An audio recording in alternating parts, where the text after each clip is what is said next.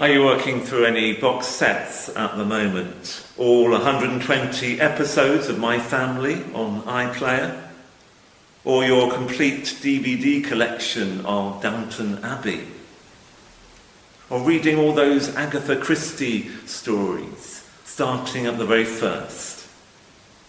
Or the complete plays of William Shakespeare? Or perhaps listening to the works of Beethoven in this anniversary year? Or something a little bit more contemporary? I'm one who loves series. I like to get into a particular author and read all the books that they've written.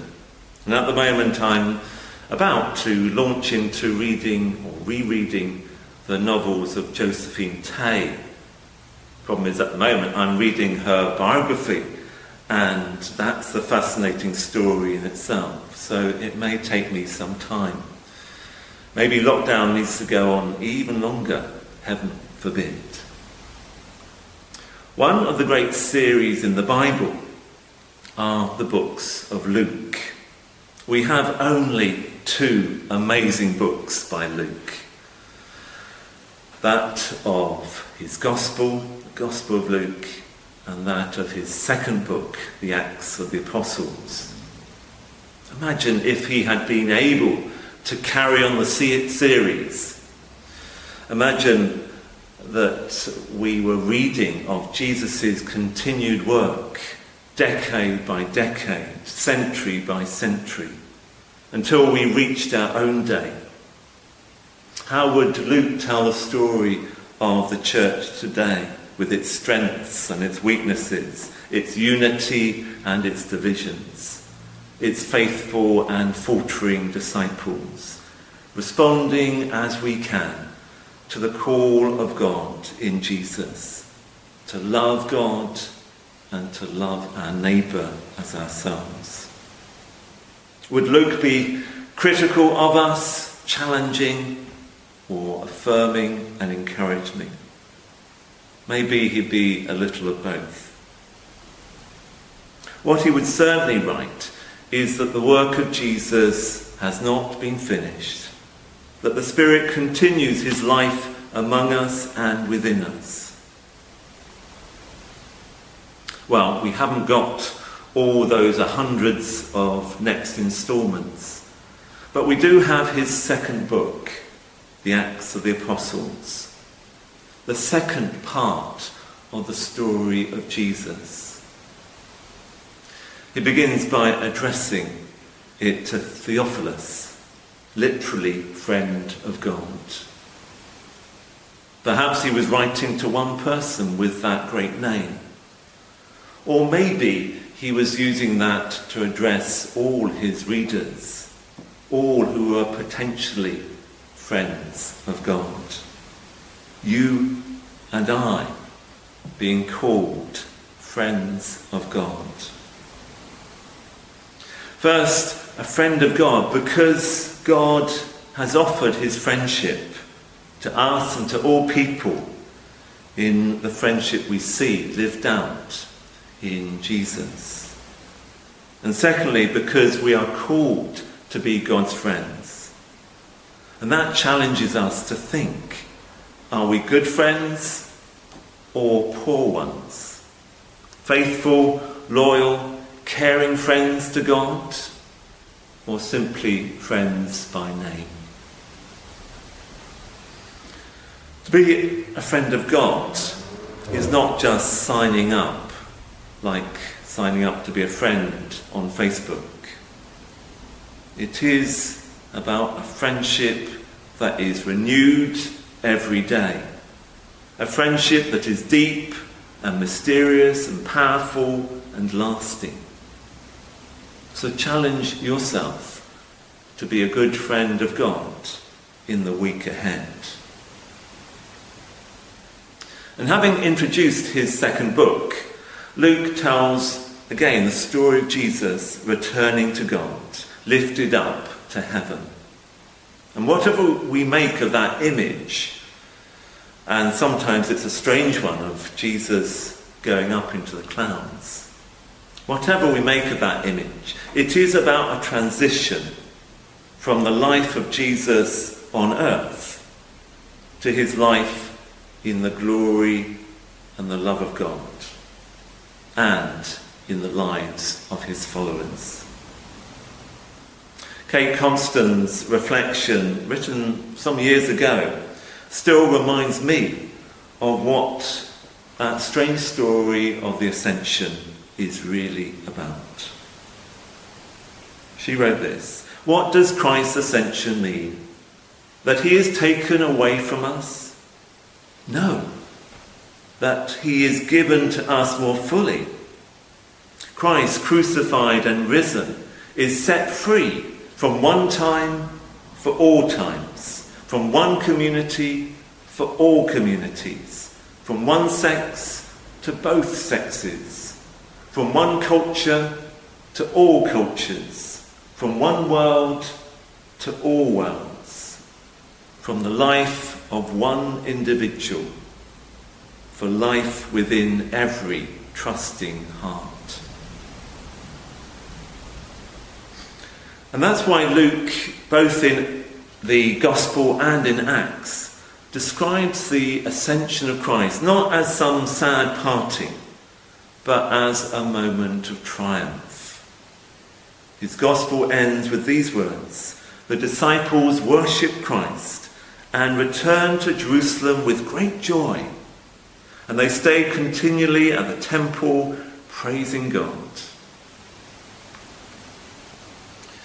And Luke links the ascension of Christ to his promise of the Holy Spirit. He tells them to stay in the city until they receive power from on high. You will receive power when the Holy Spirit comes to you, and you will be my witnesses in Jerusalem and in all Judea and Samaria and to the ends of the earth. And so, having been promised the Holy Spirit, the disciples returned to Jerusalem, both to the temple and to the upper room. The passage we heard today ends with a wonderful picture of the disciples united in prayer they all joined together constantly in prayer, along with the women and Mary, the mother of Jesus, and with his brothers. Having been doubted when they witnessed to the resurrection of Jesus, the women are now fully included within that church family group. And Jesus' own family is there too. His brothers, who in the past had wanted to take Jesus home, now join his followers. And his mother Mary is there, the mother who had shared so much with her son and had seen him die on a cross, but as now has found new hope, new purpose, and new life. And here is Luke honouring her naming her alongside the apostles. She has a special place within the life of the church of Jesus. And in all these centuries on, in whatever instalment we have reached, we're called to join together constantly in prayer.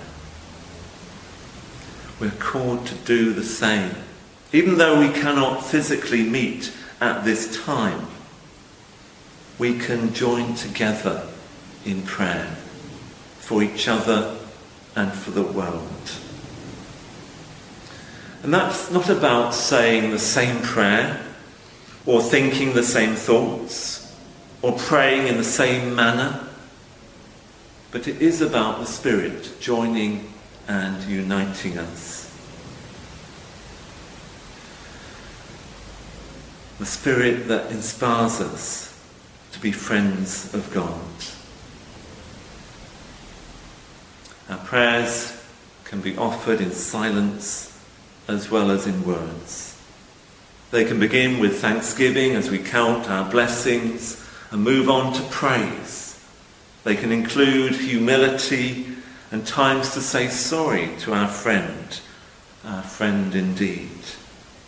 And of course, praying can include all our emotions, our concerns, our hopes and fears, our frustrations and our joys, the people and the situations that so concern us. So I invite you to join with the church in all its variety in this week ahead as we share in the whole programme, Thy Kingdom Come, the praying that will be going on across the globe. May we pray for more to know the love of Jesus, for God's kingdom of peace and justice and compassion to come, and for God's will to be done in us and through us. It's been good in recent weeks to see the churches working together, both in Wycombe and in the Bourne End, Flackwell Heath area. Christians have been praying together already, sometimes using Zoom simply, or simply praying at particular times. And the United Reformed Church has a particular vocation to work and pray for the unity of the church today. The visible unity of the church in the way Christ chooses. So let's our, play our part in this united prayer. And of course, we'll be different. We'll offer prayer in different ways. And we mustn't be threatened by the ways other people pray, whatever praying that is as Michael Topple wrote in one of the URC daily devotions this week. A lay preacher in Eastern Synod, he wrote this, reflecting on the story of Babel. One of the delights of the URC is the wide variety contained within it. In terms of theology, practice, opinion, and architecture, we are a real amalgam. I think that the story of Babel serves to highlight how God doesn't want us all to be identical or mirror images of one another, but instead rejoices in our diversity. So let's celebrate that diversity and that unity as we pray together and prepare for the great festival of Pentecost. Let's join with that global wave of prayer as we wait upon the Spirit that spirit of love and truth, the spirit of Jesus that can renew and refresh our lives, and the life of God's rainbow church, and the life of God's hurting world. Amen. Before our closing prayers, we hear from John's Gospel. Here Jesus prays that God may be glorified in him and he prays for his disciples that they may be one, one in him and his Father. And Daphne is to read this. Daphne Stopforth from Cores End Church. Today's reading is from John chapter 17, verses 1 to 11. Jesus prays to the Father. After Jesus said this, he looked towards heaven and prayed, Father, the hour has come. Glorify your Son, that your Son may glorify you. For you granted him authority over all people, that he might give eternal life to all those you have given him. Now, this is eternal life, that they know you, the only true God, and Jesus Christ, whom you have sent. I have brought you glory on earth by finishing the work you gave me to do. And now, Father, glorify me in your presence with the glory I had with you before the world began. I have revealed you to those whom you gave me out of the world. They were yours, you gave them to me, and they have obeyed your word. Now they know that everything you have given me comes from you. For I gave them the words you gave me, and they accepted them. They knew with certainty that I came from you, and they believed that you sent me. I pray for them. I am not praying for the world, but for those you have given me, for they are yours. All I have is yours, and all you have is mine, and glory has come to me through them. I will remain in the world no longer, but they are still in the world, and I am coming to you. Holy Father, protect them by the power of your name, the name you gave me, so that they may be one, as we are one.